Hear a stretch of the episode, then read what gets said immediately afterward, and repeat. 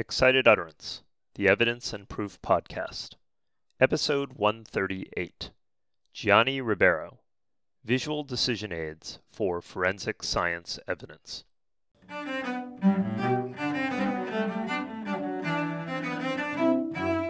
Welcome to Excited Utterance. I'm your host, Ed Cheng from Vanderbilt Law School. Excited Utterance is your podcast for cutting edge scholarship and developments in the world of evidence. We bring virtual workshops to you throughout the academic year. This week, our guest is Gianni Ribeiro. Gianni is a lecturer in criminology and criminal justice at the University of Southern Queensland in Australia. Our podcast today features Gianni's new article, Visual Decision Aids Improving Lay People's Understanding of Forensic Science Evidence.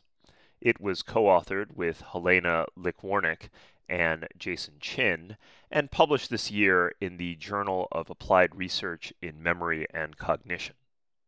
In it, Gianni reports on three psychological experiments which try to improve lay people's understanding of forensic science results. For example, Suppose that the police obtain a positive result on a breathalyzer test. That breathalyzer test, of course, has a certain accuracy rate for positive results, which needs to be accounted for. In addition, we also know that there are base rates for drunk driving in the population, and these base rates are important for deciding whether the defendant was actually drunk. The problem, of course, is that calculating the correct probability of whether the defendant was drunk involves exactly that a bunch of calculations.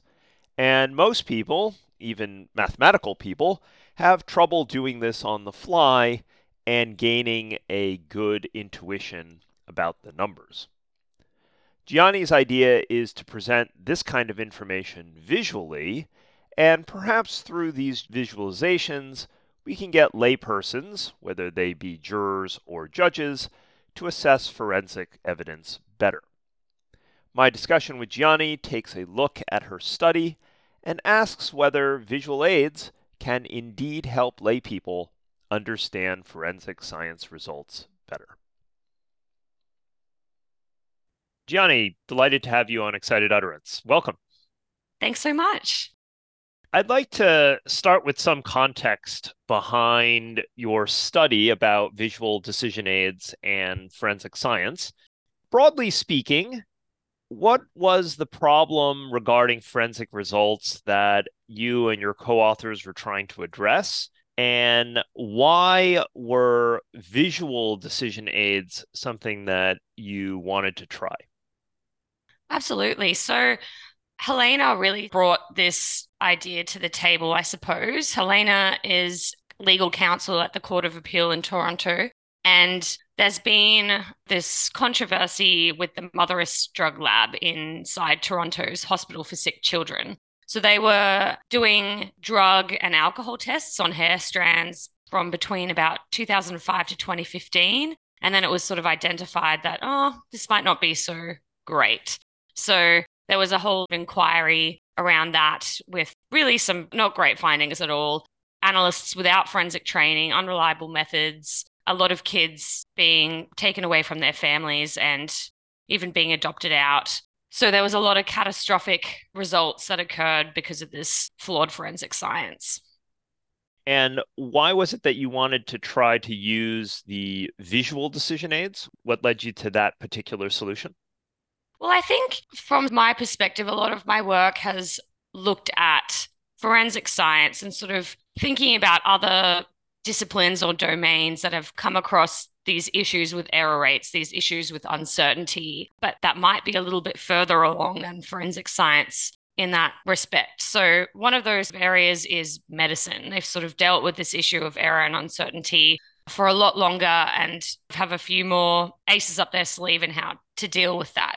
And so visual decision aids are often used between doctors and patients to describe risk, to describe the uncertainty of taking this drug over this other drug or to go ahead and do this surgery or not. And they develop those decision aids in consultation with patients and assess their understanding and look at their understanding as a result of that. And those decision aids have some promising results in terms of how patients can understand risk and then make better decisions as a result of seeing those decision aids. So we wanted to try and see if we could apply it to the forensic domain and use this paper as a proof of concept, if you will.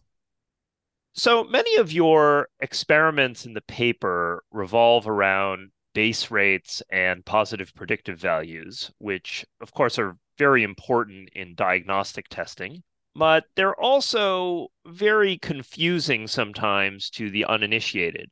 Can you just take a minute to explain to our audience what a positive predictive value is and why it's an important probability for understanding forensic science results?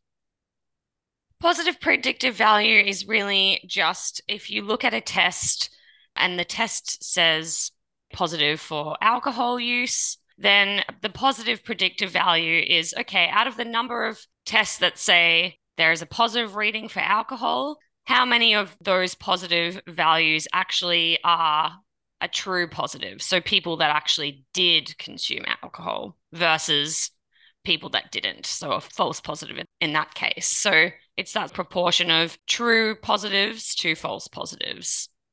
And of course, it's different from what we normally think of as an accuracy rate, right? And it's also different from the base rate. But in order to calculate the positive predictive value, you actually need the base rate.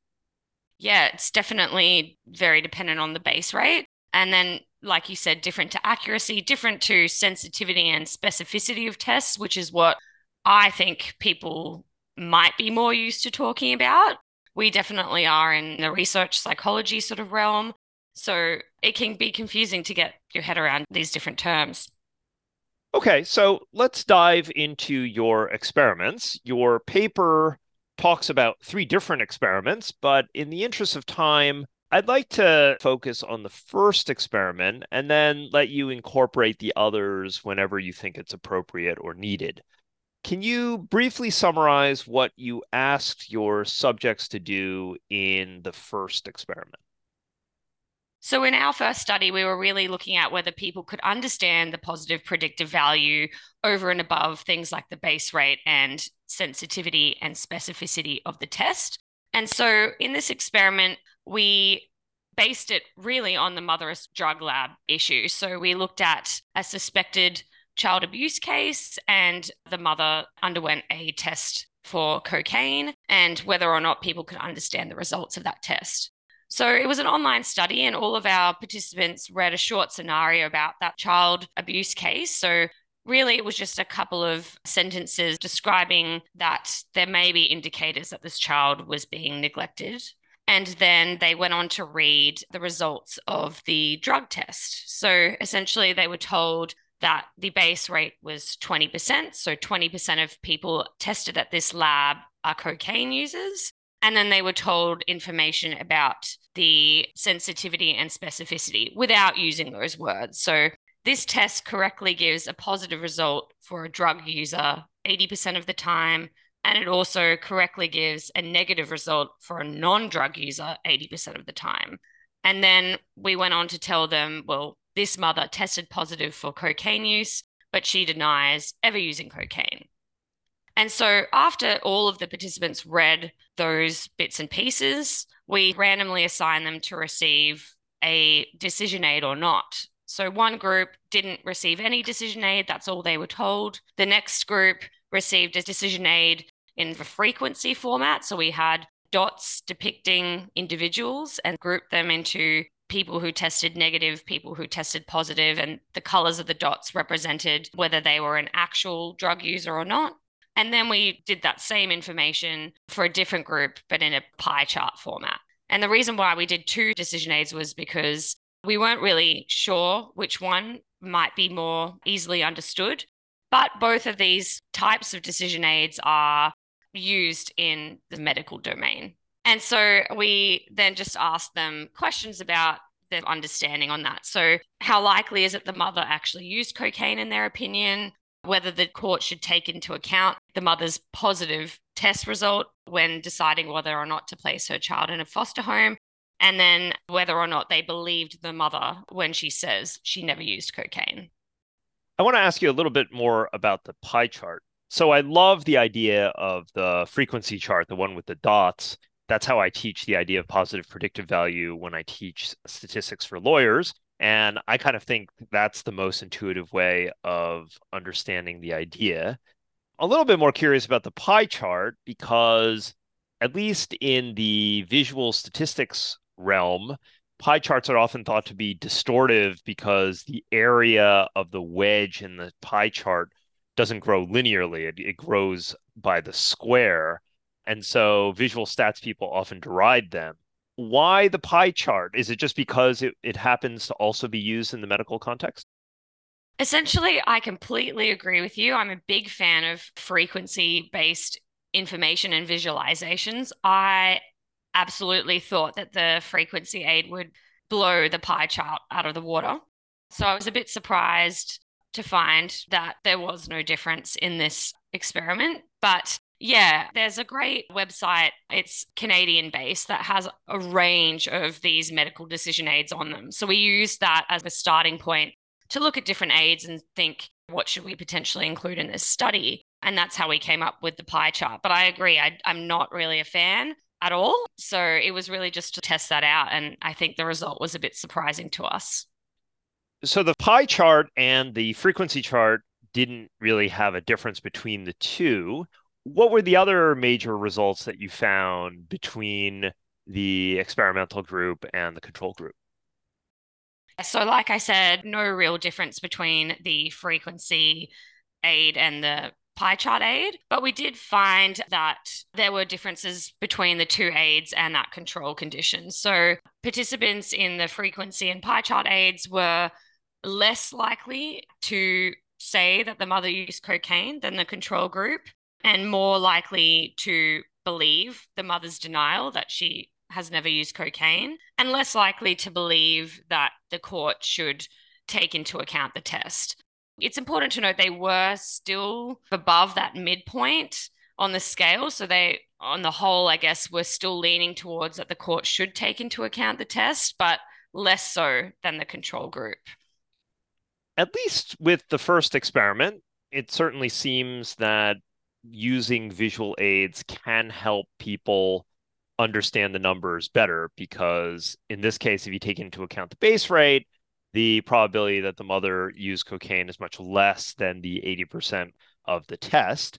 That i think is in some ways not surprising to me. People like visual stuff than the numbers. I'd like to probe a couple of other results that you report, which I thought were more surprising. The first was that although the visual aids made the subjects actually understand the material better, I guess you found that the control group without the aids thought that they understood the material better when they in fact did not. So I, in some ways, ignorance of the complexity is bliss is there something in particular that we should take away from that result?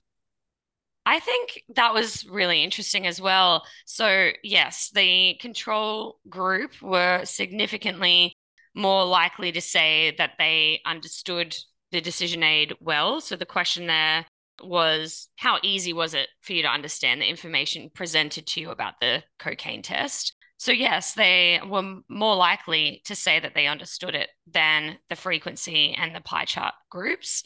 But again, I think it's important to note that the frequency in the pie chart groups was still above that midpoint. So, they weren't necessarily saying, This is really difficult for me to understand. They were just potentially a little less confident in their judgments about their understanding than the control group. So, I think it wouldn't be fair to conclude that they felt they didn't understand, but more just they felt that they understood a little bit less. But nevertheless, I think that's definitely very interesting and might reflect, you know, having less information to go off. So going off just the written couple of sentences about the test might produce some aura of overconfidence than having additional information, even though that visual information didn't add anything new. It was just representing that verbal information in a different format.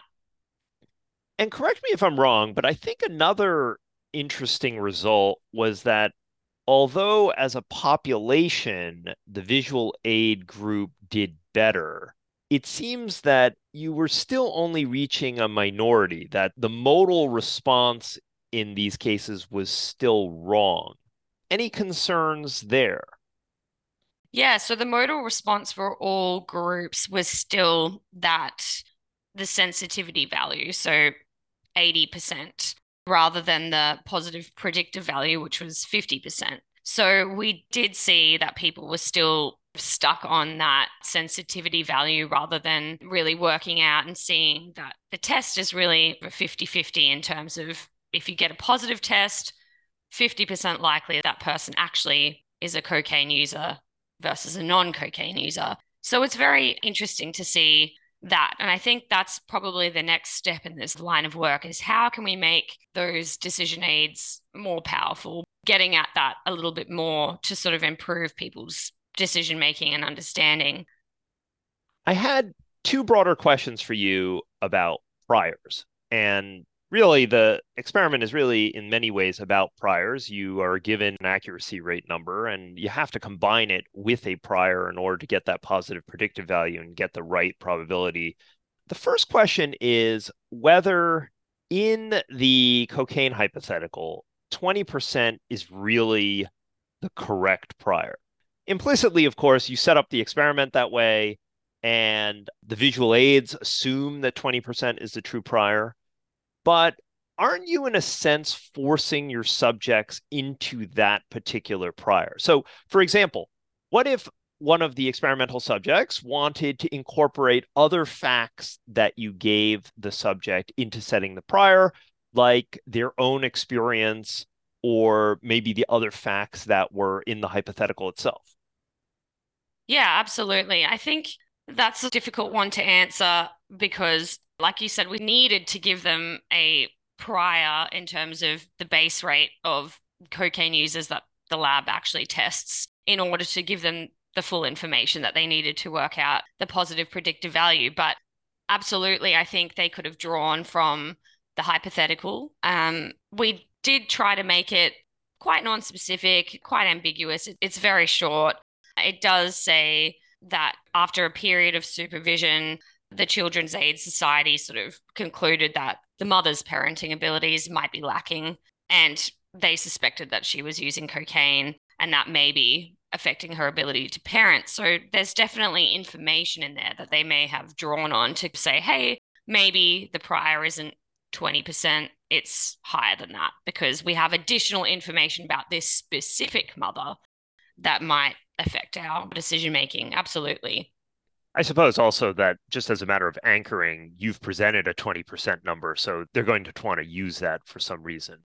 But something I think perhaps to think about. The second question, I think, is a broader question. As legal actors, should we worry about the fact that positive predictive value requires a prior? From a statistical perspective, obviously, there are many reasons why we should be focusing on positive predictive value. But a prior necessarily means assuming some level of guilt to start, and that's largely through association.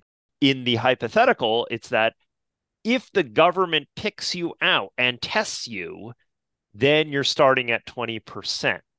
Now, my question is Is that a problem? And maybe the way to really think about this is with a more extreme example, because in your second experiment, you start with a prior of 90%, that 90% of the test subjects end up being actually positive. And the math, of course, all works out, but something just seems wrong about using a 90% prior to calculate positive predictive value. And then from there, liability or guilt. Yeah, I definitely agree. That's an interesting one with the second experiment where you have such a high prior that the positive predictive value just shoots.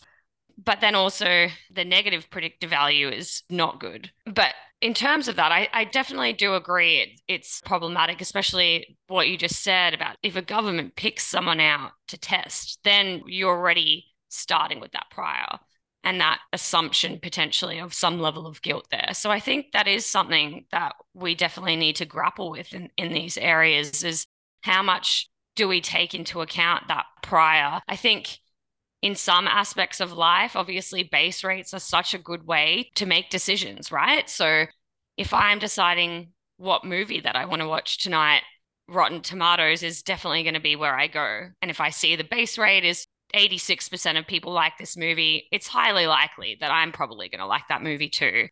Taking out of it how much I try to overestimate or over emphasize my own quirks or movie taste or that kind of thing. I know I'm bringing this much more serious issue down to what movie I'm going to watch tonight, but I think in those kind of instances where the decisions are less consequential, base rates can be highly useful and they can definitely be useful in a legal decision as well. But I think there definitely are issues with those base rates. And I mean, if you take into account where someone lives, if they're living in an area that does have a high cocaine use population of users, then that base rate's going to shoot up. Whereas if they're living somewhere else and then they're picked out from the government to have that testing, then that base rate may be lower for that area. So then you're getting into socioeconomic status issues there, and that can be definitely problematic.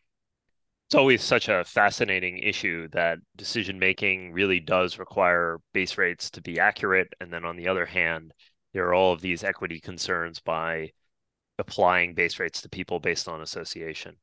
Final question for you What's next for this project for you? Or are there things that you'd like other people in the field to think about associated with your findings? I think the next step for us would be to look at how we could improve those decision aids. Really, if you look at them in the paper, they're very simple. So I think that trying to improve those, improve people's understanding, see if we can reduce their reliance on that sensitivity value and push them more towards the positive predictive value to understand that would be the way to go. I haven't really thought too much about how best to do that. So if anyone has any tips, that would be fantastic. But I think a lot of people are doing similar work in this area. A good friend of mine, Rachel Searston at the University of Adelaide, just got a fellowship to look at creating an error database, an error tool that people can use to understand errors in fingerprint evidence and that kind of thing. So she's definitely working on this kind of area as well and seeing how we could improve people's understanding using visual tools. Well, Gianni, thanks for taking the time to talk about your study on visual aids for forensic evidence. Great having you on the show. Thanks so much for having me. I've long used frequency charts to explain the idea of positive predictive value when I've taught statistics for lawyers, but I'd never thought about using them to help courts. Along these lines, I think Gianni's idea is as creative as it is brilliant. All of these numbers regarding sensitivity and base rates are typically sure to draw nothing but blank stares but create a chart with a population of drunk and sober drivers, and suddenly people start to get an intuition of things. And as Gianni's research shows, these visual aids do in fact work. Not perfectly, but they certainly help. Beyond the study's basic proposal and empirical results, though, I found several things fascinating. First is the problem of overconfidence the subjects who received less information and actually did not understand the material as well thought that the information was more understandable.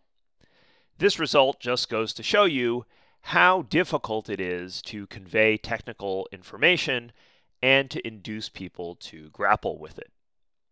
The second thing is the problem of priors which is ultimately the subject of a rather expansive literature. If positive predictive value is indeed the correct way of thinking about the outcome of forensic tests, and positive predictive value requires a prior, where does the prior come from? And as I mentioned in the interview, is it fair to use a highly inculpatory prior? If 90% of people tested actually are found to use drugs, can we legitimately use that to calculate a new person's positive predictive value? In any event, I think the use of visual aids to increase numeracy is a promising area of further research, and I look forward to seeing what Gianni and her colleagues continue to find in their future studies. Support for Excited Utterance is generously provided by Vanderbilt Law School's Branstetter Litigation and Dispute Resolution Program, as well as the University of Arkansas School of Law. The associate producer is Alex Nunn, and the production editor is Madeline DiPietro. Additional production assistance is provided by Kyra Hammond, and background music is provided by Kirsten Castle Greer, Felix Wong, and Alex Crew. I'm your host, Ed Cheng, and I hope you will join us again next time when we take on another new work in the world of evidence and proof.